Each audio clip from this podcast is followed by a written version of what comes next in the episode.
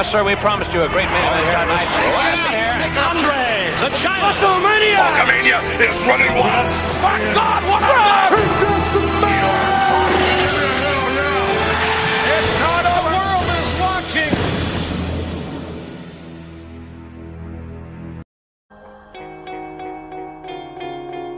It all began on March 31st, 1985. One man had a vision. It began here, Welcome to the greatest sports entertainment spectacular of all time. and it would change our world. Welcome to WrestleMania. As the vision grew, we cheered it on, This place has gone crazy. History has been made. stood in awe, The irresistible force meeting the immovable object. held onto our seats, The eyes of the world are on this match tonight. This truly is a dream match. And gave up our hearts. The boyhood dream has come true. We watched with utter disbelief, What did we just see? What did we just see? stunned silence, and sheer amazement. Stone Cold! Stone Cold! The Austin era has begun! The immortal Undertaker's streak continues! But above all, we have been inspired and enriched by the vision. The emotion, the pageantry, the history, the greatest entertainment extravaganza of all time! The world has witnessed the greatest moments in entertainment history. The lights are on bright! Careers are going to be made! Legends are going to be created! Center stage at WrestleMania. Welcome! Welcome! Welcome! Welcome!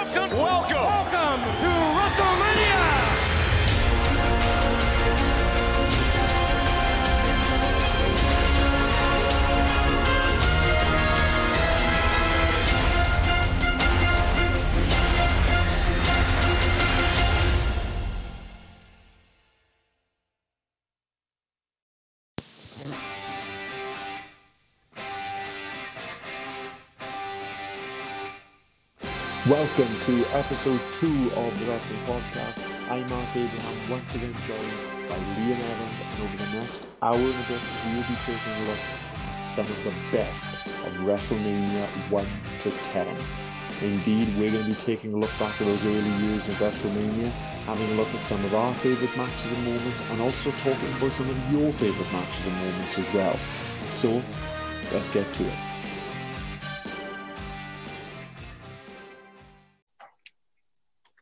So here we are again. Uh, round two. Round two, back for more. oh, wow. Okay, so we got a bit of a task uh, on our hands today. Um, looking back at, at the first 10 uh, years of WrestleMania, uh, the Super Bowl of pro wrestling, the, the greatest sports entertainment spectacular of all time, and whatever other uh, taglines and, and nicknames that the show of shows is uh, referred to. Showcase for the Immortals. The showcase of the immortals, exactly. That's the one that stands out. Know. That's the one. So, over the course of, of the next hour or so, um, obviously, we're going to take a look uh, over WrestleMania 1 to 10. Um, just a, a disclaimer from from the outset we we aren't going to literally do a deep dive and go into every single mania and every single match like move by move hold by hold um, this is you know this is going to be a little different. You know we kind of spent the last week um, going back over the footage getting our most out of the WWE network um, which is still just nine ninety nine for all you uh, all you non subscribers out there. And uh, and we, you know, we've. I think it's fair to say, Lee, that between the two of us, we've we've we've rammed in quite quite a substantial uh, load of, of of wrestling over the last week, for you know, over a ten year period to kind of prepare ourselves for for today. Yeah, yeah, a good few hours of uh, bit of research, I suppose you could call it. Couldn't you, going back and uh, It, for me, obviously, for me, it was a bit of a a lot of it was a lot you know new to me because obviously being born a lot later and I'd only watch certain you know certain ones of the big matches, obviously like the Hogan match and stuff. But yeah, Yeah. Back and uh, you know see how it was how it was like in the eighties. Uh, it, ma- it makes it makes me feel old. Like I, I was only I was only born in, in, in 1989. Uh, co- contrary to what people who know me may think, I'm I'm not actually 60 years of age. um, but it's kind of cool, uh, you know, after talking about fan culture, etc. Last week, you know, to you, you kind of uh, how how you responded to some of these matches, watching them sometimes for the first time, and kind of looking at at, at, things that we now consider as classic uh, through a, a a, a fresh pair of eyes. Then. Uh, Yeah. But we'll get on to that anyway. But I know that you've kind of narrowed down uh, about four or five kind of big matches that kind of stood out for you. So we're going to take a, a bit of time looking at those. Before we jump in, um, I think it's fair to say um, that we would like to to both uh, extend a gigantic thank you to everybody uh, over the last week who has taken the time, uh, taken the effort to listen to the podcast, to give us comments and tweets and private messages um, and, and whatever to show the support uh, and the backing. Um, it's, it really has been quite humbling. I think I speak for the two of us, Lee Yeah, definitely. you know, it, it's it's it's very much a passion project for us both. It's something that we both kind of, uh, you know, from conversations, you know, that we've had, we, you know, it was one of those things that we kind of considered doing, uh, but we never kind of felt it was it was the right time, or we kind of never really paid it any any serious attention to actually do it. Um, and and here we are, episode episode two out of ten, and we're, and we're going we're going strong. Um, so far so good. So, so yeah, so a big thanks to everybody. Obviously, we do love um, seeing the interactions and getting involved and having the chats, etc., with you on, on online. Um, we're on, I suppose, the big three as as it were now, isn't it? Um, Facebook, Twitter, and Instagram. The handle for it all is at the Wrestling PC. So please do continue to uh, get involved with the conversation and show your support and and and, and, get talking to us because uh, you don't Yeah, realize, yeah, yeah, again- how how how yeah, like how big a part of the show that it becomes, you know, Exactly. Yeah. you know, because a lot of the uh, matches that we're going to be talking about, you know, in the, this first uh, installment of the best of WrestleMania, uh, a, a lot, a lot of your favorites, and, and certainly my favorites, were also shared by um, a majority of our of our followers as well. So keep listening because you may get a shout out. So, um, first off the bat, I suppose you know you've got to go back to the beginning um, and look at the fact that we are a few weeks away from WrestleMania 37. Um, how how did that even happen? How did how how how how are we approaching WrestleMania 37? Crazy. and Crazy. It's- And the amount of years it's been going now. It's absolutely crazy, and I think when you look back um, and and you watch that old footage, and you kind of and you look at the early days, and you look at the beginnings of this pop culture juggernaut that is WrestleMania, um, and you see what it what it is now. Yes, there's an incredible amount of growth that's happened over those 37 years, but then at the same time, a lot of those landmark and trademark things that make WrestleMania such a big event and such a special event in the wrestling uh, fan calendar.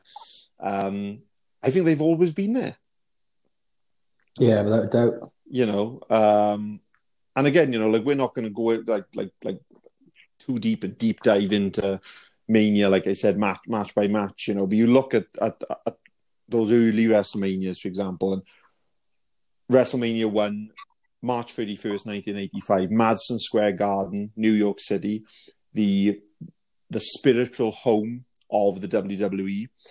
Um, that first Mania, but you know, being put out there as a response to Jim Crockett Promotions and the NWA doing doing Starcade as a as a as a super show, and Vince and the McMahon family putting it all on the line for that one event. Their fir- All or nothing, wasn't it? Exactly. An all or nothing Vince. an all or nothing moment that paid off massively Uh, not too bad for their first ever official pay per view either, to be honest. Yeah. You know, um, but Obviously paved the way for pay per view as well, didn't it? The that first mania. Well, exactly, you know, and you know, it's something that isn't really talked about or really discussed as such. But WrestleMania and Vince McMahon and the WWE, then by de facto, is kind of responsible for being the trailblazer of the pay per view model that so many people now just kind of know and get on board with, whether you're a, a boxing fan or an MMA fan or or whatever, but it, it, it its its origins can be traced back all, all the way back to 1985 to that first Mania, you know, and that link between huge matchups and celebrity involvement is as prevalent um, now as it was back then, you know. And you look back at that first WrestleMania, you know, and you've got a main event where you've got Hulk Hogan and Mr. T versus Rowdy Roddy Piper, Mr. Wonderful Paul Orndorff, and who else but Muhammad Ali, you know, one of the biggest pop culture icons of all time, one of the biggest sports stars of all time, is involved in And that one of the- match. The best heavyweight ever as well, wasn't he? Well, yeah, you know, and he lent a a a a, a, a legitimacy between the two worlds that people uh, could get on board with. There was a lot of crossover appeal. My cousin um, watched the main event um, just just last weekend. So, Jake, if you are listening, um, he he was he was in awe of the fact that Muhammad Ali was at the first WrestleMania, that he was a referee, that he was getting physically involved, he was in the same ring as Hulk Hogan. There was a lot of that crossover appeal, um, and that's always been a, a landmark for those manias. So, going back and kind of looking at um, manias as as we have done, you know those those those first ten, it would have been so easy for us to sit down for two, three, four hours and pick. Oh, you couldn't cram it all in. No, um, you know, I, no, there would be no no feasible way without us having to take lots of water breaks and probably time off work Oh, in yeah. order to do because there is there is a treasure trove of of stuff within those first ten manias, um, and for any fans who um, are are unfamiliar with the early manias or that maybe have haven't watched them in, in a while or whatever, and you do have the network, just take a bit of time over the next couple of weeks as we roll toward WrestleMania 37 in Tampa, and just go back and just dip in and out. If you don't want to watch the full event, that's cool, but just dip in and out because there are some absolute gems in there. Um, you know, Well, which we're going to talk about today, I mean, we are, we are the ones that stood out for us. We like, are yeah. indeed. So, without further ado, um, straight off the bat, I'm just going to ask you what was the first match? Because I think you watched them chronologically. Am I right in thinking that you didn't? Yeah, I went. Yeah, I literally went through obviously the, the first ten Okay. bit by bit, and just picked the odd, you know, the odd match from each one, like about three or four matches for per each one. But obviously, then I narrowed it down then to like my top five Okay. Okay. So, ten manias. in in no particular order, um, in terms of your favorite, we'll go chronologically then, because that'll make sense. Right I think that'll make Yeah. sense for everybody. So, so yeah, definitely. what's what's the first match that we're talking about? Well, yeah, it's obviously going to be that Steamboat versus Savage match, and because that was literally the the match that inspired so many generations of wrestlers afterwards as well. Because it was such a like, well, it was a masterclass, wasn't it? It was like a, the, the perfect match. I think it's incredible that um, that match happened all those years ago, and even for, and I don't mean this in a in a a, a, a, rude way to anyone out there, but even the most uneducated of fans, when you say Savage versus Steamboat, you know what match they're on about. You know, And I think you what know, you, was you know they're What's the- talking about WrestleMania three, um, and that Intercontinental Championship, and as you very rightly said, a masterclass. Yeah. And obviously, but what stood out for me in that match as well was like the amount of false finishes they had as well. Like it was literally one of their matches. Like the crowd just didn't know which way it was going to go, what was going to happen, and they was they they literally bought into it from the start, didn't they? It was it was two men who went out there with the sole purpose of putting on the match of the night. That's what you've got to believe. They wanted to steal, yeah, yeah they wanted to steal the show, didn't they? You could see and that. you've got two two pro wrestlers who, in my opinion, are at the very height of their uh, in ring ability, um, in their just their overall presentation. They, it is it is like the eighties in a snapshot. Looking at at, at, at that at that iconic photo of the Macho Man hitting that elbow drop midair in front of 93,000 people because that's how many people were in that stadium that day. And that snapshot is like 80s wrestling in a photograph. Yeah. And I know that we had an incredible um, amount of submissions on online, as I said, shouting out and telling us matches were. Um, and I know that this one was one that got a lot of love, and rightly so. Yeah, obviously on my Twitter, I put out like I put a tweet out asking you know people their favorite matches, and uh, I had a couple of replies from you know to do with that match. It was uh, a guy called Clinton Davey. He uh, he mentioned that match. And then another guy there, Mike Williams, who's at uh, Mike Williams 50 54, and he said exactly the same thing. Didn't didn't say anything else, just literally put them to, you know, then that match to say it was their favourite.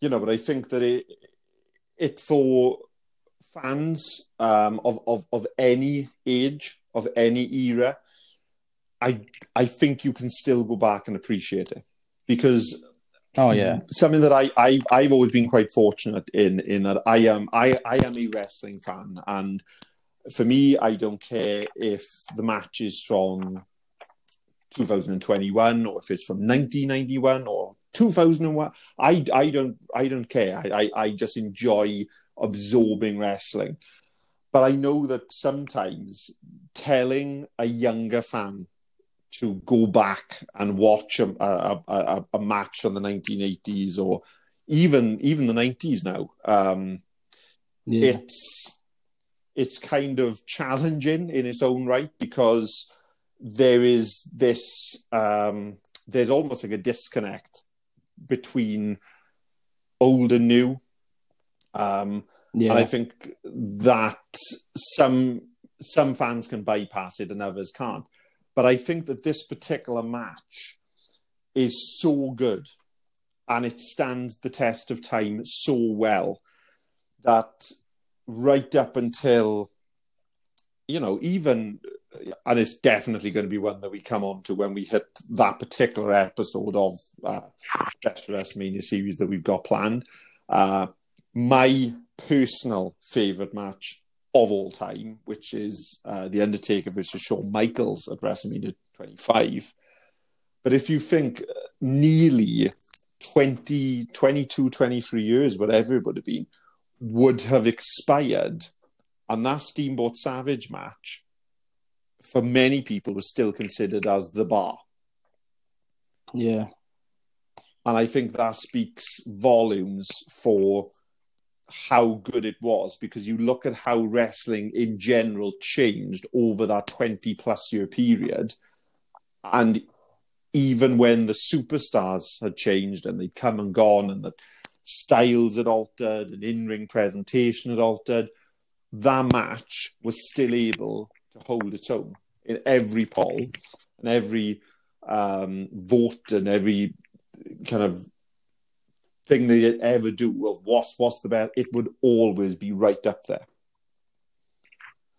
And I think with that match as well, obviously because like Steamboat and Savage at the time, they weren't as big as like you know Hogan and you know physically wise. So obviously it gave more chances for like the smaller guys to obviously shine in called, what is called the land of the giants in the WWF. On that, well, exactly, time. you know, and you've got these this um this fantastic storytelling throughout it. Yeah. It it it it, re- it really is a, a, a, a story, and that that's that's the type of match that I that I associate with the Intercontinental Championship. Um, because I think the Intercontinental Championship gets a lot of stick.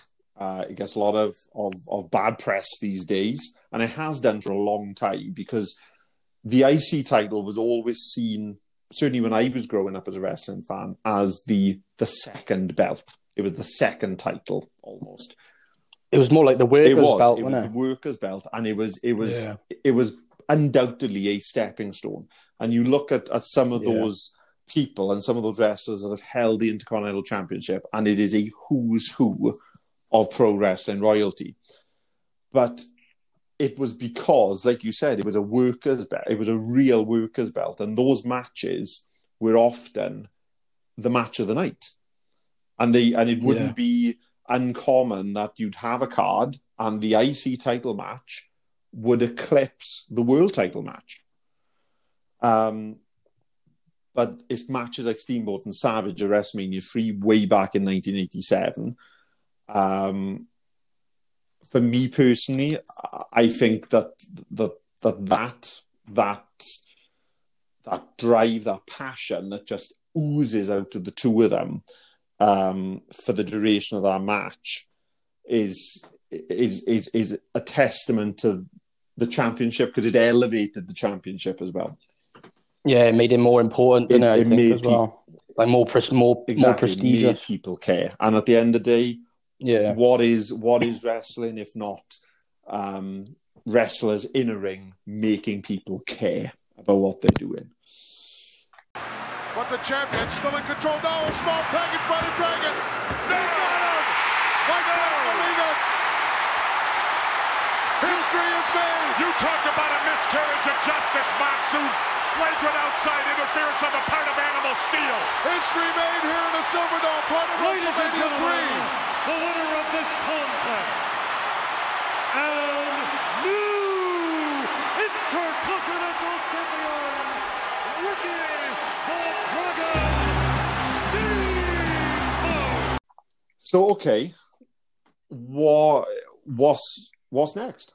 What's next? You know, we got ten years to pick Well, from. What's next? it's well, funny enough, it's uh, the same Okay. mania, and it was obviously the the Hogan Andre match, which is obviously out of the first three manias. I think it was like the real the real main event, when the epic one out of the three, because it was so um, was such a big like uh, build up to it as well.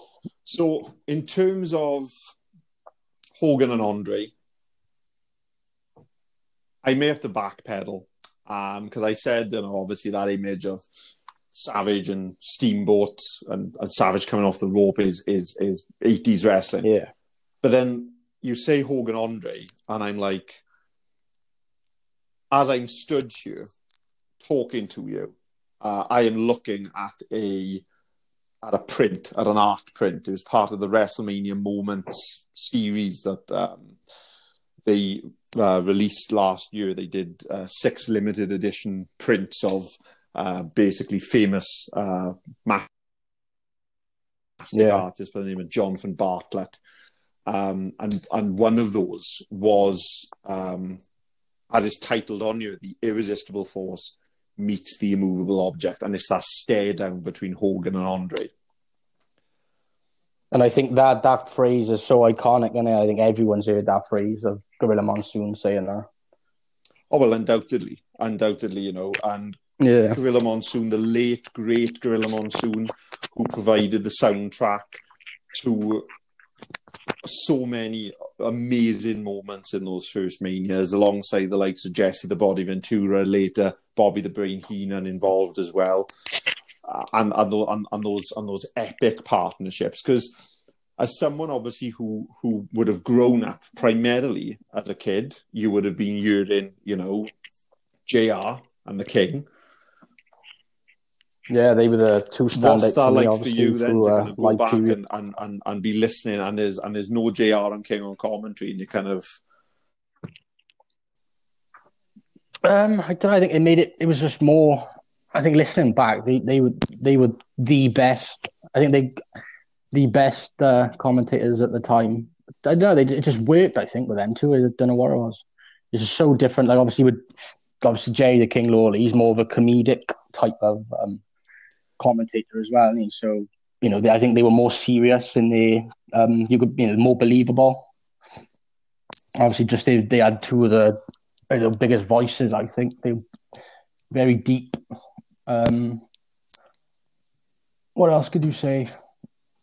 Um, and obviously, like their catchphrases as well. I think they had some good Well- catchphrases. Obviously, what's the what's the famous well, gorilla one? You always uh, happening. Every, everything's Yeah, that's right. We welcome you to WrestleMania. It's a happening, and I used to just love the fact that it was it was constantly an audience was being reminded that any and it, and it, and it was said in in every mania more more or less.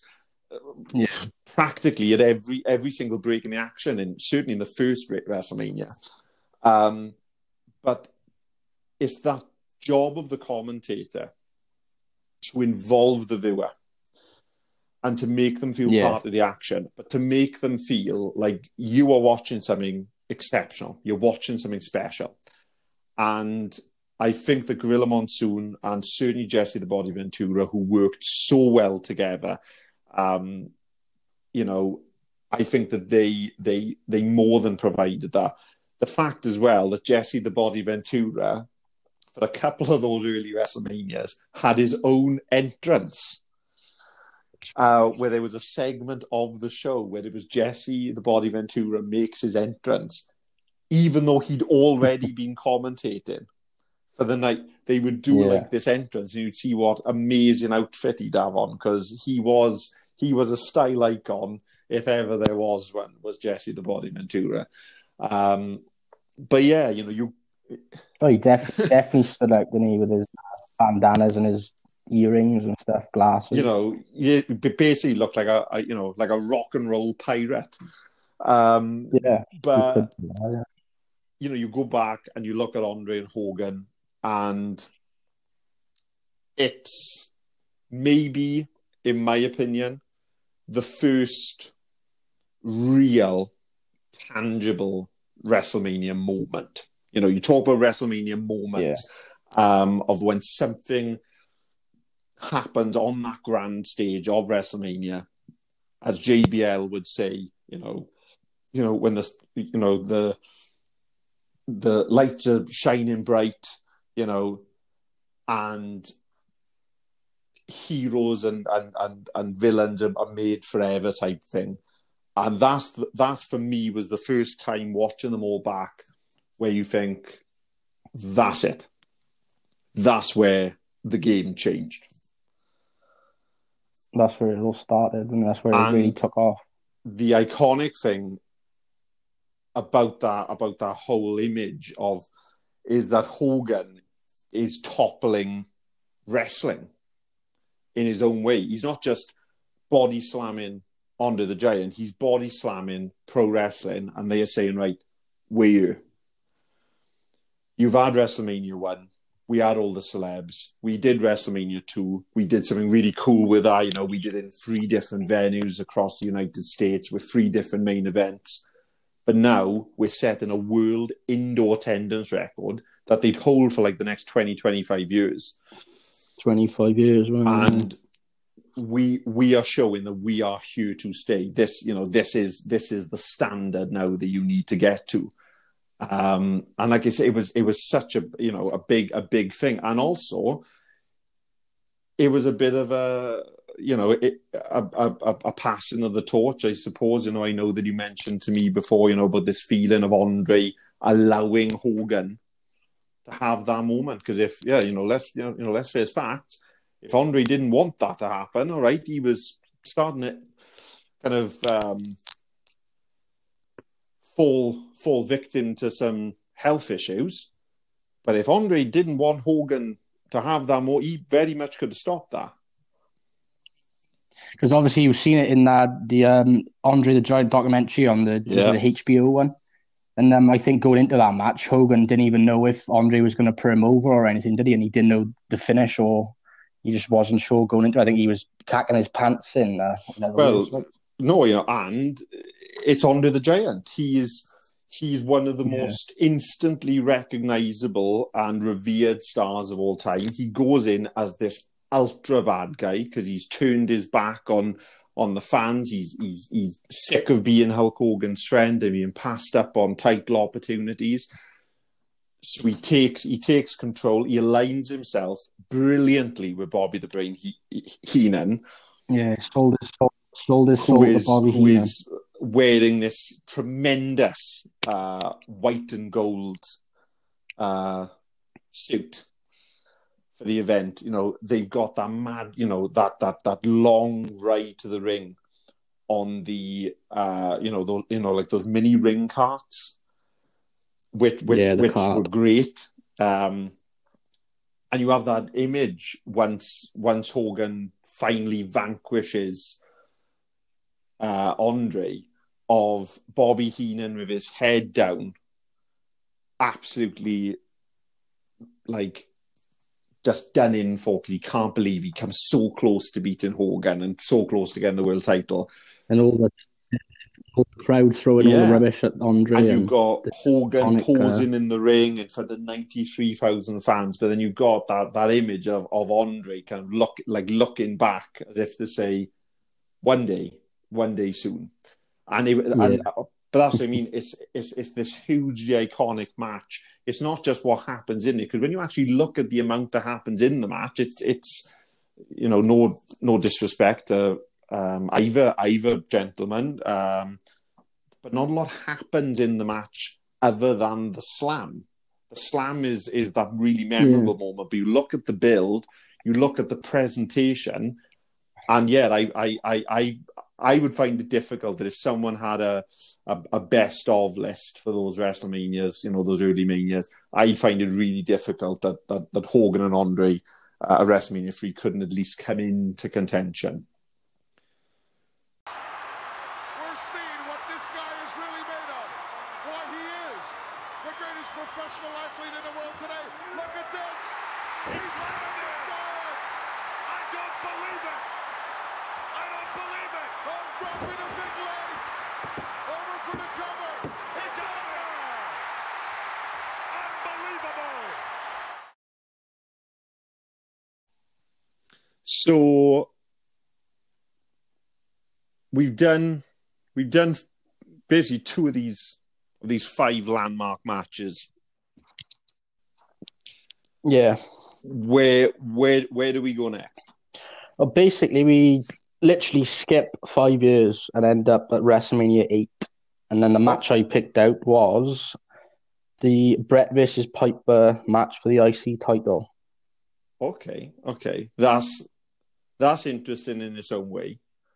Was there just nothing nothing that kind of did it for you in those intervening couple of years, or Uh, basically, I'm a bit of a Bret fan, so like I don't know, they they just they just sucked me in a bit. Them them uh, them later matches and you know in the later ten, the later Okay. couple of the ten.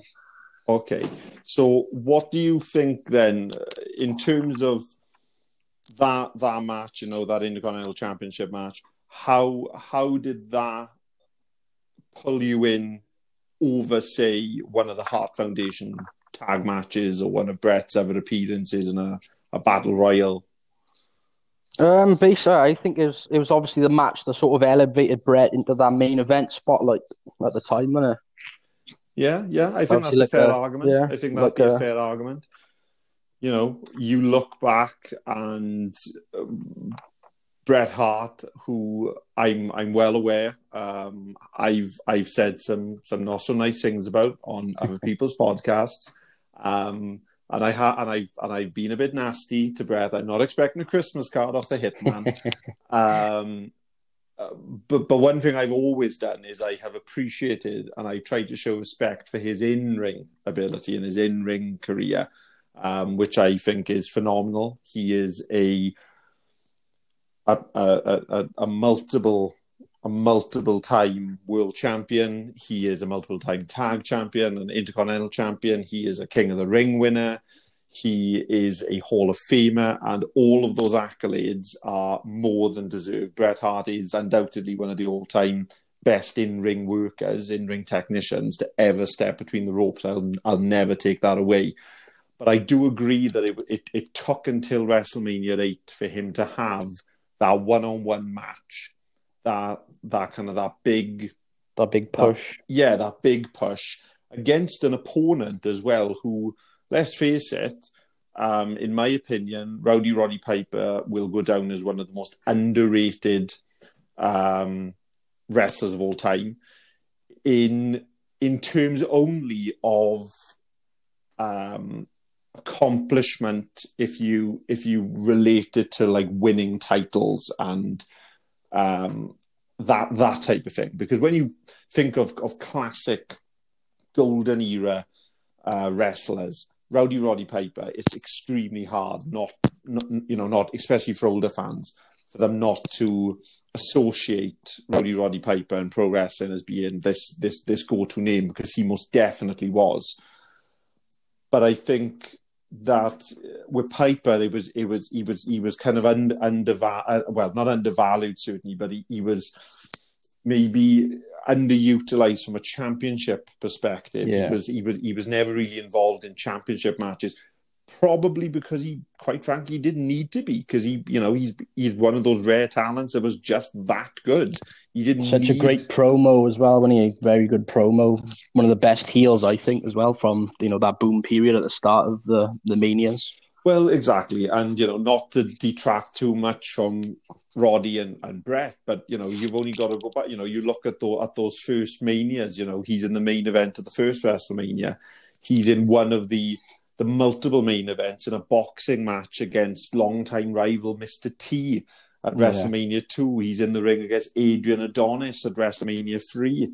He um, has that fantastic in ring segment. He does Piper's Pit with Morton Downey Jr. Uh, I believe at WrestleMania 5, which is where he um, politely tells Mr. Downey Jr. to stop smoking the cigarette in the ring and blowing smoke in his face. And then he kind of squirts him with a fire extinguisher. And in, uh, again, a, a, a WrestleMania moment that we talk about. Um, but I think this this match uh, did an incredible amount for both men. I think it give I think it give Piper a platform to show. Do you know what? Yeah, I can I can have a a serious, good wrestling match against an opponent of real quality, which I think a lot of people had kind of dismissed Piper as just being the heel and the the host of Piper's Pit, and you know, like they forget that he was in uh, like barbaric matches against people like Greg the Hammer Valentine, and you know, in you know, like dog collar matches That dog collar match, yeah, yeah, you know, cool. and and I think that that that give him that opportunity to have that that that one on one match with a real pro like Bret Hart, who I believe you know, and you're the Bret Hart fan here, like well, obviously the bigger Bret Hart fan, most definitely, but you'd you'd be able to kind of confirm or deny whether you know there was that friendship, that genuine friendship between the two. They had a lot of respect for each other. One interesting me, I didn't know this, but looking back, they were they were supposedly kayfabe cousins as well, weren't they? I think. Yeah, yeah, yeah. Because I know Yeah. that um, there was, you know, there was an, an incredible amount of, of, of respect, and I think that there, you know, there likely would have been some involvement uh, with Stampede Wrestling. Um, Yeah. you know, obviously when when they got in the ring um, of WrestleMania 8, which is a bit of a weird mania just in general. Um, and I don't know why I've always considered, but it, it's it, it always feels of a, a mania of, of real ups and downs. Um, Yeah. For me, then yeah, it's, it's it's a it's a great it's a great choice. It's a great match. What kind of stood out to you from that match? What do you take away from it? Well, one of the things that stood out for me, obviously going into it, they were, I suppose, they were both, you know, like baby faces, weren't they? If you think of it, Yeah. for, you know, the, with the crowd reaction, and then, and like what interested me was like with Roddy, he was like, uh, he was like literally, it was like a thin line between being the baby face and the heel. Like he was going like to do like a heel type of move, and then he'd sort of like backtrack when he and be like, and then he the crowd would get on his back sort of thing, and he sort of, I think he had that respect for Bret as well, and he didn't want to, you know but then and obviously until he opened him up with that with that uppercut, which I think made it uh, even better of a match as well. Which I think was Roddy's idea when they're going into it, obviously because it was banned at the time as well when it uh, bleeding and Yeah, blood. yeah, yeah. Well, uh, you know, plus uh, you've only got to look at the at the critics' reaction of of the time because um, there was a guy by the name of Thomas. Um, I, I I'm gonna re I'm gonna butcher this here, but um, Thomas Golianopoulos. I think that's right. I don't even know. I I'm, I, so I do apologize. Um, but they were com- for complex sports, and they ranked it number 15 in their list of the 50 gres- uh, greatest matches in WrestleMania history. And they described it as being a stiff match that veers from amateur wrestling to all out street fight with a great finish. And I think that that little sentence kind of sums it up because you had uh, all these different things happening. Um, during this match, which is, you know, which is only about 12, 13 minutes long. It isn't a long match, but they do an incredible amount with that time. and they do like a lot of trickery as well. I noticed, like um, playing possum and you know, telling when uh, Piper told Bret about his knee pad, and obviously that's when he gave him that uppercut, which opened him up as well. It was Piper being his his his villain best. Yeah, You know, yeah, in his later years, he used to kind of refer to himself as the villain, the original villain wrestling, and wear that kind of t-shirt. And he he was unashamedly old school. He was someone that never had to to be anyone other than who he was. Even in this match where he was facing someone who he respected and who he liked, he kind of went in saying, "Listen, you may be Bret Hart, you may be someone I actually get on with, but I'm Rowdy Roddy Piper."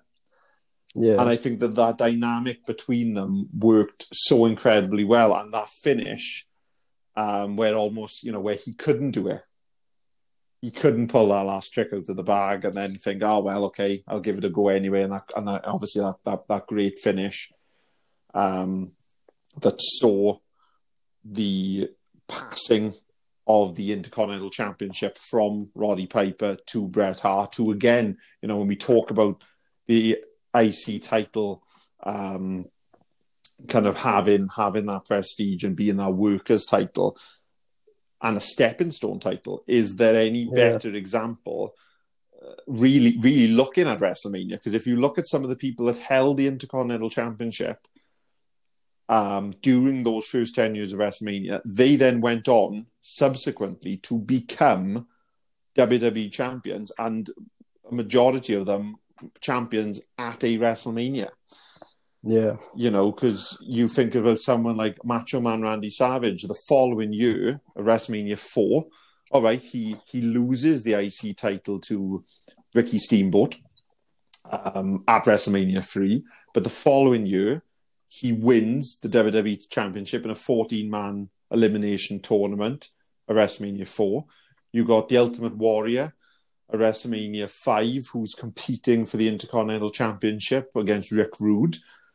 Um, and then the following year, you've got him laying down the ultimate challenge against Hulk Hogan. And then you've got Bret Hart in 1992 at WrestleMania 8, winning the Intercontinental Championship. And then later that year, he's defeating Ric Flair to become the WWE champion and then go into Yeah. WrestleMania 9 with the world title. So, you know, that, those Intercontinental Championship matches and, and the people in them really, you know, they really can't be um, understated, you know, for the, the importance and, and, and, and, and, the, and the platform. And it's a sleeper.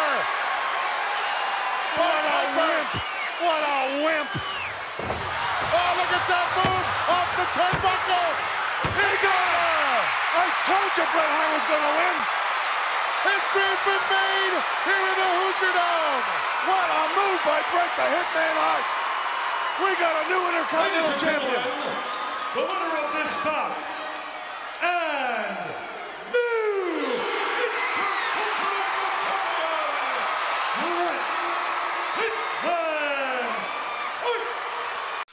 So basically, so what you're telling me is that there was nothing. There was nothing from Re- from WrestleMania four, five, six, or seven. Um, well, I, I tell a lie. It's going to be obviously the Hogan Warrior match stood out as well. Okay, That's uh, that's another one. because I know Hogan Warrior had a lot of love on on on Twitter. Yeah, there was quite a few um, interactions on Twitter with uh, the Hogan and Warrior. There's a few, well, just a few gifs I seen commented on my, uh, you know, my posts. Yeah, Um, guy called, well, he's, he's at Merseyside Blue. He chucked the gif up of um, her Warrior Gorilla Press slamming um, Hogan. And then another guy then, D. Kelsey, he's at uh, Has Got Bros. And he said about it the first time being the face versus face, and then he threw a gif up of the Gorilla Press Slam as well. well, yeah, because I suppose that that realistically wouldn't um, Hulk Hogan versus the Ultimate Warrior kind of be one of the first instances where they kind of gone down that route of having two good guys facing off against each other? Because even though it could be argued uh, that the that the previous year WrestleMania five when the Mega Powers exploded and, and Macho Man Randy Savage defended against Hulk Hogan, by that time Savage was kind of transitioning and morphing very much into this very dislikable character. They certainly didn't Yeah. feel like two faces at that point. So yeah, that was probably history making in its own right because it was you know that you know that first instance where you got two good guys, um, it, and also the And it was uh, it was sort of like um, you know, what side are you going to pick as well? When obviously because they were both baby faces, it was like uh, who who you gonna who who have you got to win the title? well exactly you know because I think uh, being of a certain age, of a certain generation, because I know some older fans, that, you know, that certainly wa- watch watch those um, matches and, and and remember that time as it happened. And it very much was the case that you were either a Hulkamaniac or you were in the corner of the Ultimate Warrior. Yeah, Um, so that must have been quite quite entertaining. You know, you look back at that match, and I, I watched it recently. Um, again, it is pro wrestling from the eighties personified. It is huge. It's in the Sky Dome up in up in Canada, in uh, the WWE's first venture uh, to do a WrestleMania outside of, of, of North America, or well, the United States at least. Um, you know, you got sixty-seven thousand fans. Everybody's like, you know, it's it's got that big that big event feel, and you've got these two literal larger than life superheroes. You know, you've got Hulk Hogan who looks like he's literally like a cartoon character come to life, and then you've got the Ultimate Warrior who literally looks and sounds and acts as if he's just got off the last spaceship from Mars. um, you know, and they kind of go at it in all the bright colors. You know, it's a show of strength, and you know, it's all about power and it's a real real eighties feel. yeah, you know, and obviously a, a, a, an intended passing of the torch um, from from Hogan to Warrior, which which was a real a sign of of, of that of, of the direction I think that they were looking to go in in, in that time. But yeah, you know, like there are, you know, there are some, you know, there are some matches that are kind of dotted around around those, you know, those kind of mid mid manias. You know, like I said, you know, you've got WrestleMania four is that fourteen man elimination tournament to crown a new champion because they need an undisputed champion.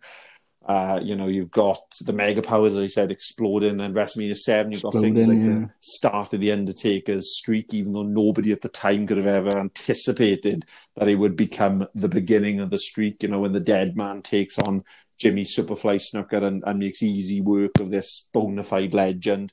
And then obviously then Sergeant Slaughter, who's very much pro Iraq at the time, at the height of the Gulf War, facing the personification of Americana, Hulk Hogan, in, in, in the main event. The American The hero. American hero versus the American turncoat, very much so. But yeah, you know, WrestleMania 8, uh, the one thing that stands out for me is that Hogan and Flair are on that card, but they ain't in the ring against each other. Do you fit? Yeah, I think they. Yeah, I think they missed the boat on that one, didn't they? I think that should have happened. Yeah, as someone who I I'm all about dream matches. It's why I deeply resent the fact that the likelihood that I will ever see the Undertaker versus Sting that ship has sailed. Yeah, that's long gone. now, And even though I saw Hogan Flair like tie up in WCW and even on an episode of Raw in 2002 in the WWE, we're talking about a time where Hogan and Flair were arguably the two biggest names in professional wrestling. Um, Yeah, because obviously you had Hogan as the face of the WWF, didn't you? And then obviously Flair was literally the face of WCW slash NWA as well. exactly, and even at that time, you need to remember that when Flair came over, he brought the He brought the title Yeah, with him, the big Yeah, gold. He brought the WCW title with him, which they then Yeah. crudely pixelated out on all the broadcasts. You know, so we're talking with these these, these two huge, recognizable cornerstones of their respective companies. Flair comes to the WWE. He has a great run of matches against uh, Macho Man, Um, because obviously, because that's that's that's who he's given at WrestleMania eight, and he has that storyline where he's kind of blackmailing him and he's trying to get with Elizabeth and everything, which is which is you know which really is just Ric Flair all over. Really, I don't know even know if that. oh if, yeah, you know, like I, I got to be. I don't even know if that was a character or not. Um, or whether it was a work but then, unfortunately, then you've got you know you've got you know Sid Justice as he was at the time. He hadn't turned to Psycho Sid against Hogan in this, but but I really do think that they that they did miss the boat, and that and that would have been one of the all time great uh, moments.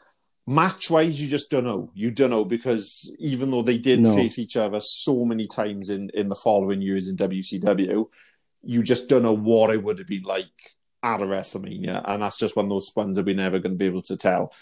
So, because we're going in order, I'm guessing.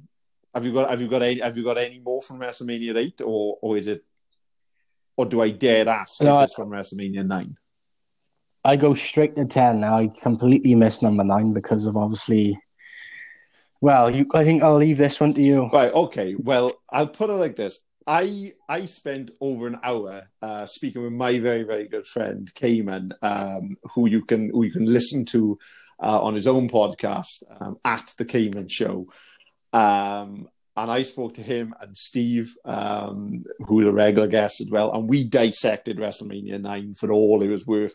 The podcast is available. It is a good laugh, um, but we kind of talked about it whether it was in fact the crappiest WrestleMania of all time, and very likely it is. I I personally I don't even want to go there uh, on on No. our podcast. um, so I'm sorry for anyone who had any major WrestleMania nine best of moments that they thought that we may cover. Um, you know there were there were some nice nice little things done uh, throughout the course of the night, but ov- overall it's just not a mania that that certainly does it for me. And Liam, I think that's the same for you. Yeah, I Um, thought exactly but yeah, the if you, if you if you do have a, a, a spare hour, go and listen to the Cayman show. Listen to it anyway because it's great. But go and listen to it, um, and and you can get our, our WrestleMania nine uh, thoughts on that, or mine at least. So right, A decade in the making, WrestleMania 10 returned to where it all began.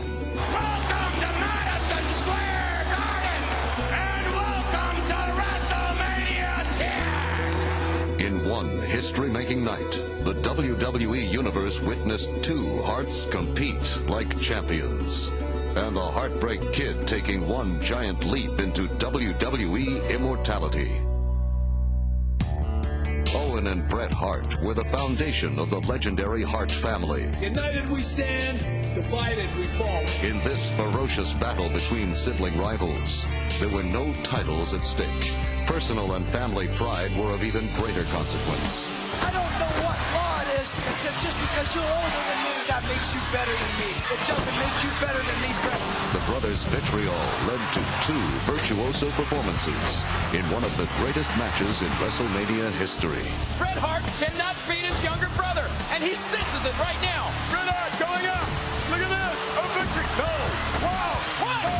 Hey! Win. Oh, wow! Owen Hart, step out of the shadows and into the spotlight. The Harts had a match for the ages, but it was Shawn Michaels who stole the show. That's what it's all about. The two Intercontinental Championship belts hanging from above. In the first ever televised ladder match, Shawn Michaels and Razor Ramon gave a glimpse into the future of the WWE. How could he still stand after getting hit with that ladder like that? Unbelievable! Unbelievable! Michaels, look at this! His foot's locked in the ring! Yes! I could not believe it! Razor is the undisputed Intercontinental Champion! Thanks to Razor Ramon and the incomparable Shawn Michaels, a ladder match at WrestleMania has come to mean money in the bank. We're, we're back in Madison Square Garden. Ten years later. So 10 years later, and we're back in the Big Apple where it all began. Um, what what are the matches that for you are like right? Okay, these these ones are the ones. Well, I think obviously we had a chat didn't we, the other day, and we said we both said like it was only literally two matches that stood out in our um that mania, I think, which is obviously the Bret and Owen match, and then obviously the Razor and Shawn match.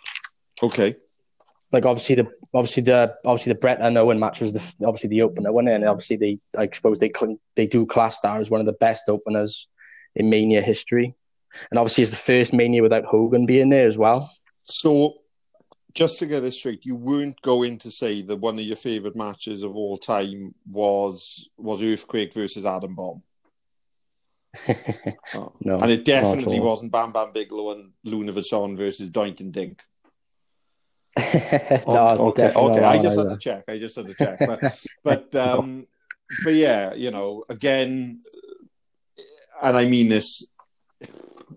How can't you talk about the best of WrestleMania one to ten, um, and not bring up those two matches specifically? Even if we had spoke about no other matches, um, first of all, Bret versus Owen. What makes that work for you? obviously it's just the brother versus brother in it. That Owen obviously was always under his, and what was the word like, un, like underneath him sort of thing, and then obviously you got Owen as the heel, like the the sulky little baby brother, and obviously he wanted that spotlight from his older brother, didn't he? He wanted to prove he was better than him, and um, yeah, And he did as well. That's the best thing. Yeah. exactly. I, they prove it, yeah. they put on a clinic, as you know that they were always capable of doing. You know that anytime Bret took, um, you know, through the curtain and head the ring, you knew that you were going to be in for a, a clinic. And likewise, when Owen Hart, uh, God rest his soul, uh, when Owen Hart stepped into the ring, you knew that you were going to see something um, next level in terms of ability, in terms of technique.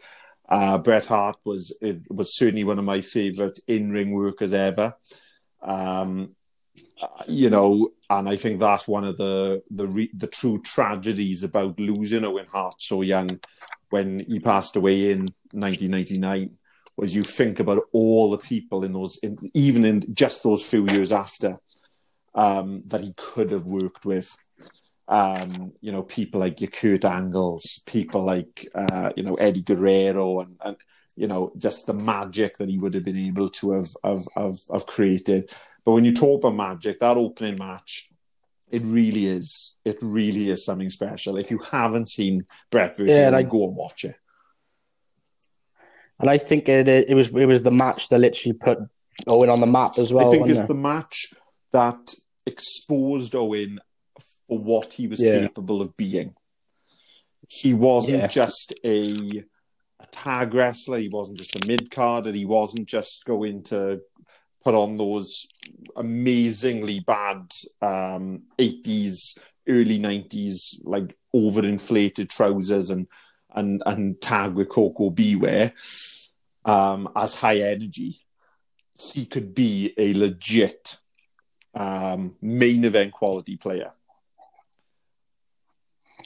And I think he was such a great heel as well in that match. He like a you know, he was always throwing up his hands and chanting and mocking Bret and obviously with his knee when he injured his knee and he with a slap to the face and then sort of running away behind the ropes behind he the was ref. ju- he was just a, a just a, a, a great he was a great bad guy. He was a great villain. He was Yeah. a great foil to Bret because he was he was that annoying younger brother that he just couldn't get Younger rid of. And No. he was going to spoil his big brother's day and his big brother's party. But then you talk about spoiling the party, and then someone decides we're going to put Shawn Michaels and Razor Ramon in a ring, and we're going to put a ladder in there. But once again, and this goes back to my theory of earlier, it's for the Intercontinental Championship. Again, Again, yeah. and for the next two years on the bounce of WrestleMania 11 and 12, Shawn Michaels is chasing that world title. But it comes from that Intercontinental Championship ring. That stepping stone belt. This was a match, like I said, if if it if if I was Razor Ramon or Shawn Michaels and I never wrestled another match in my life, I'd be happy saying, Yeah, I wrestled the ladder match at WrestleMania 10. and obviously it's arguably one of the greatest matches in uh, WrestleMania It- history as well, because obviously it was the first ever ladder match on people. Well, yeah, it was innovative. It was it was so different from anything that anyone had ever seen. It was risk taking to a whole new level. Like Oh, yeah. like especially in that exactly. match, I think now you know we're kind of conditioned to the Hardy Boys and the Dudley Boys and Edge and Christian and TLC matches and ECW and you know kind of insane high high spots with tables and flaming you know this and that. But you need to remember back then it was right. Okay, I'm gonna I'm gonna put this ladder and I'm gonna I'm gonna throw this ladder at you and then I'm to jump off the ladder on like that must have been incredible to have been sat in the garden and, and see what these two men were willing to do. Um, And obviously, what stood out for that match as well, it was just the one ladder, wasn't it? Like not oh, like these yeah, days where you know, got like, I don't know, half a exactly, dozen you ladders. know, where the Yeah, entire it was just a- ringside area, the ramp, the stage is packed with ladders, but yet somehow they still go under the ring to find a ladder, um, which ladder, I, yeah. I never quite got. But yeah, so you know, and obviously, I I think that was where Shawn Shawn Michaels again, who much as as as as Bret had, had done the year before, Shawn Michaels truly stepped away from the rest of the pack at WrestleMania 10 because even though he'd had a couple of tag matches as part of the Rockers with Marty Jannetty, and yes, he'd had um, individual matches, he'd had one-on-one matches. Obviously, uh, WrestleMania 8, he faced Tito Santana or El Matador, as he was called for that event. Um, which again, very solid match, and then probably, and I know I should said I wouldn't get into WrestleMania 9, but probably one of the strongest matches of WrestleMania 9 was the opener, um, which was Tatanka versus Shawn Michaels. Um, Shawn Michaels. so yeah. again, you know, Shawn, Shawn was no stranger to that environment of being in a one-on-one match and having the spotlight on him. But I think to put him in there with Razor, and again, obviously they were very good friends, part of the clique behind the scenes, and uh, again, a, a real show stealer for what I personally think was a overall a bit of a damp WrestleMania overall. Um, I And obviously, where you where you mentioned the clip there, I think that's a big uh, point as well. That they went too long in that match, didn't they? And they had to cut. Didn't they had to cut the a, a tag team I, match? or I'm not. sort of I'm way? not sure, but it, it wouldn't. It wouldn't at all Yeah, surprise think- me. But then I think when when you've done that, when you've actually had that type of match, I think you've kind you kind of got leverage. I think you've kind of got leverage to do it, Yeah, which which I know yeah. sounds terrible on on on the other competitors, but you know, at the end of the day, it's, it it was just one of those you know those all time great moments. So so those those those are your five. they're my five. Yeah, they're the ones that stood out to me. I'm I'm gutted that um, what I consider one of the all-time greatest matches of all time wasn't on your list, uh, which was from WrestleMania one, uh, and that was King Kong Bundy versus Special Delivery Jones. Um, if anyone doesn't know what I'm on about, they need to go to the network. If you've got 25 seconds spare, then you go because that's about how long matches. Uh, but no, I think I think that's fair. I think those five matches are are great in their own right. I think they all stand the test of time. Um, I again, I like the inclusion. I like the inclusion of of Roddy and, and Bret. A bit of a wild card isn't the one maybe the people instantly yeah. think of because, like I said, everyone goes for those main events. But again, it's it's it's, it's showing that throughout those ten years, it didn't matter where on the card you were, you were able to make an impact, and certainly a lot a lot of those a lot of those stars did. So before we kind of wrap up, as I said, we've had a lot of social media stuff, so we'll quickly run through those. Um, so we've got Steve Lloyd, uh, who's at uh, Lloyd's84. He tweeted and said, probably um, as a fan, uh, not necessarily in any order, but these these are some of his favorite matches. So Steamboat versus Savage, WrestleMania 3. Hogan versus Savage, WrestleMania 5. Warrior versus Hogan, WrestleMania 6. Uh, the Undertaker versus Jake the Snake Roberts uh, at WrestleMania 8, which again is uh, one that's often uh, brushed over. Yokozuna versus Bret Hart at WrestleMania 9. Uh, and, and as we've just discussed, Razor Ramon versus Shawn Michaels at WrestleMania 10. Um, and he's basically then given some reasons behind it and, and, and said that for the WrestleMania 3 match for Savage, it was just great battling for WrestleMania five, it was it was the hype involving Miss Elizabeth. What corner would she be in? Would she be neutral? Would she be able to be neutral? The champions versus champion angle, that title for title, who was going to have all the gold between Warrior and Hogan? Uh, Taker's utter control um, over Jake the Snake Roberts, you know, coming in for his second mania, once again just dispatching of this long time veteran. Um, he just liked the Roman event aspect of Wrestle of WrestleMania nine, uh, and obviously it's that ladder match, and that's what we always come back to is that ladder match. The ladder um, match, yeah. Talking about WrestleMania nine, uh, Bishop uh, TW Takes, uh, who's on Twitter as at TW Takes Podcast, they just sent us a GIF of that amazing entrance of Bobby the Brain Heenan at WrestleMania 9 where he comes in backwards on a camel. and again, like I said, I give WrestleMania 9, a lot of people give WrestleMania 9 a lot of flack. I think rightly so. But there are some there are some bright bright moments in there. There are every now and again you you know you will come across a bright moment in there.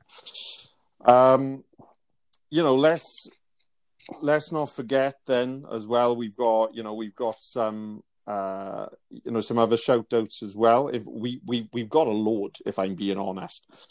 Um so one of them is from uh someone who gave us a lot of support during the last uh, show which is at good bad wrestle. So hello to you again.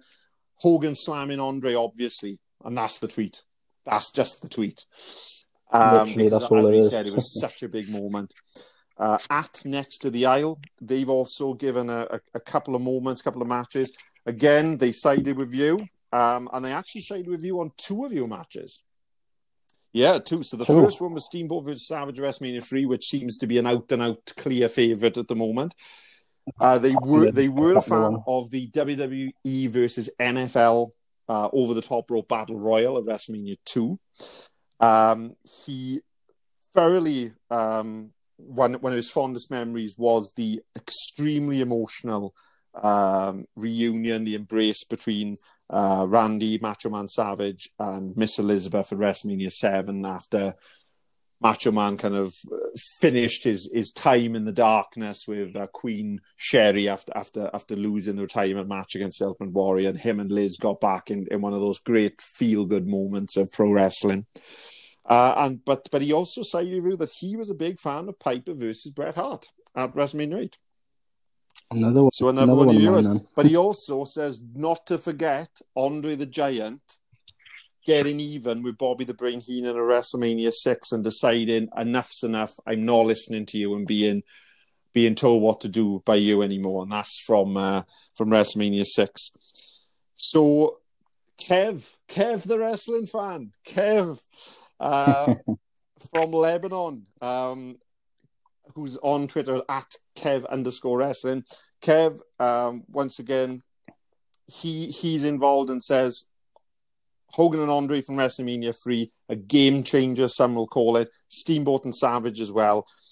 Shawn and Razor Ramon from Mania 10, the first ladder match, and of course the Ultimate Challenge from Mania 6. So, like I said, it seems, as always, the same matches keep popping up, but I think that's that's Keep testament. up, yeah. I think that's testament to just what those matches mean, how good they are, how important they are.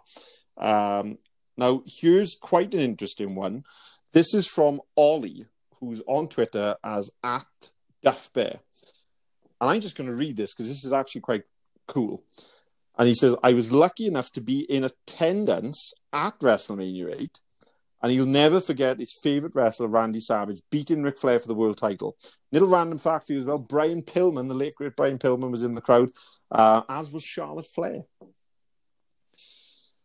So, yeah, Ollie was at Two pretty Ollie, big Ollie, names. Ollie was at WrestleMania So he he can he can tell you just just how good that match between uh, Bret and, and Roddy was.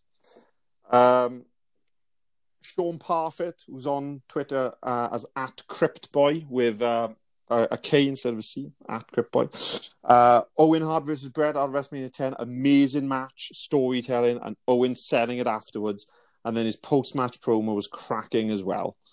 And, uh, and and and as you said, it, it, it very much was the case that from start to finish, they had us in the palm of their hands at WrestleMania 10 when Brother did in, in fact face Brother.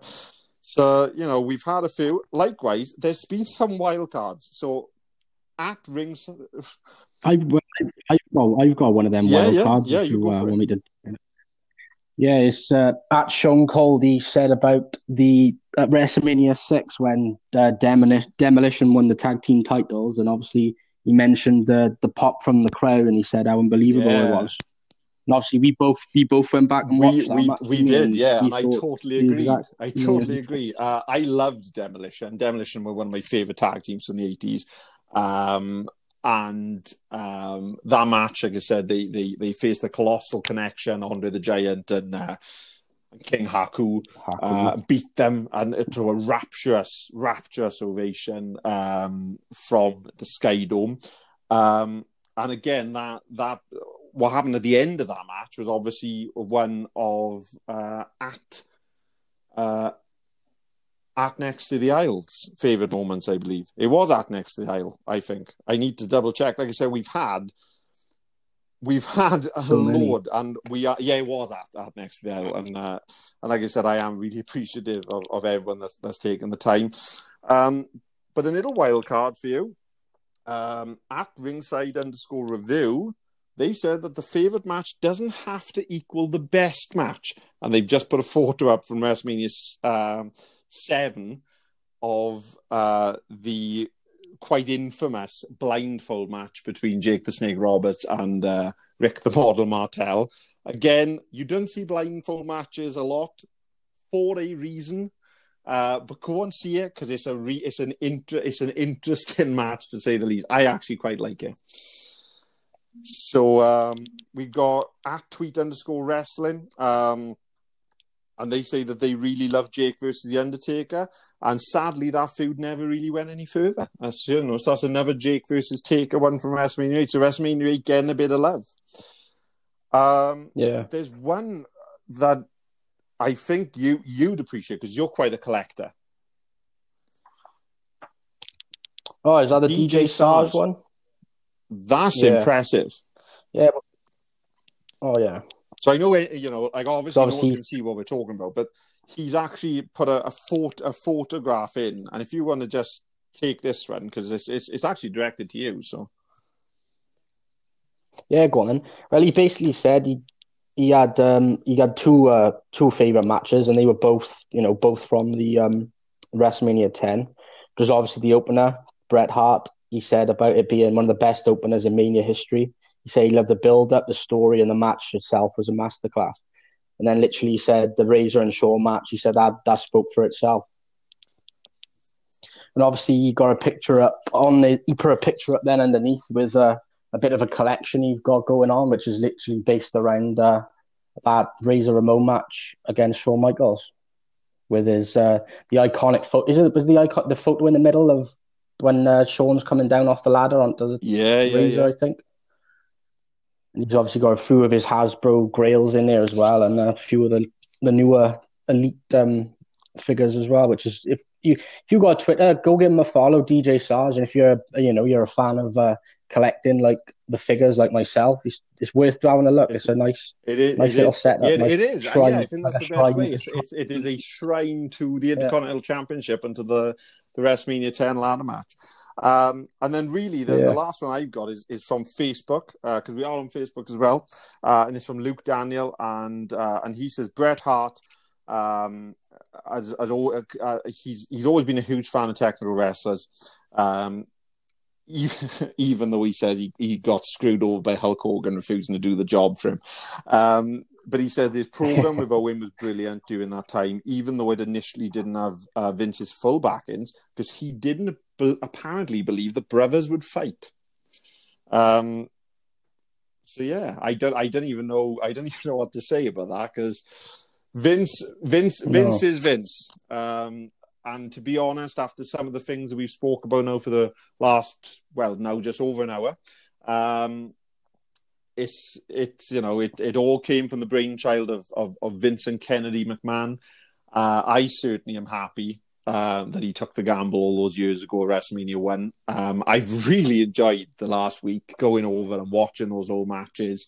And, and and trying to narrow things down, you know, and like I said, it would be so easy for us to do hour long podcasts on every single mania, to be honest, because there there is plenty of content in every single mania. Even even the worst of manias, WrestleMania nine, you still got your own love uh, it, to to someone, not to me, but to someone.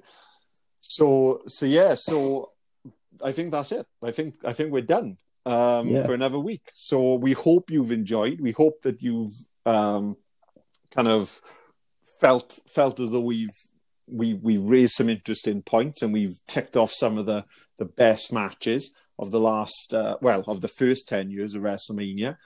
Um the best of WrestleMania part 2 um is going to be hopefully coming in season 2 uh so make sure that you kind of keep your eye out for that. Obviously continue to get involved with us as I said on Twitter and Facebook and Instagram. Um continue listening it really does mean everything to us. Um I believe, Lee, that when we come back next week, we're going to be talking about some unsung heroes, some underrated stars, um, some of the forgotten gems of, of pro wrestling. Yeah, I think there's a few uh, few people that stand out in it in uh, for that that topic as well. So I think we got a lot We to will, talk about. and I one. know for a fact, and I don't want to put any spoilers out there, but I know that Special Delivery Jones is going to be on that list. One way or the other, um, I'm going to start a fan club. If there's no one already, it's going to be a travesty. So yeah, um, so yeah, we hope you've enjoyed. Lee, have you got any any final thoughts like Jerry Springer used to do? Uh, just thanks for everyone who listened. You know, to the first um, the first podcast we did. Like obviously, two weeks ago is obviously we've only just started it recently. I, like two weeks ago, I I never thought I'd be doing a podcast myself, but it's been great fun. I can't wait for the you know the next eight episodes of this season. And I hope um, we can get a few more more bit more interest and just build from where we, where we, Well, we are now. that'll be all down to you guys who are listening. So please do hit subscribe, keep coming back, keep talking to us. We do love hearing from you. We love interacting with you. And to be honest, we just love talking wrestling. That's how this whole thing started. That's how so it started. week we'll be back talking unsung heroes. This has been the Wrestling Podcast talking about the best of WrestleMania 1 to 10 and the travesty that is that Special Delivery Jones hasn't got his own fan club. See you next week.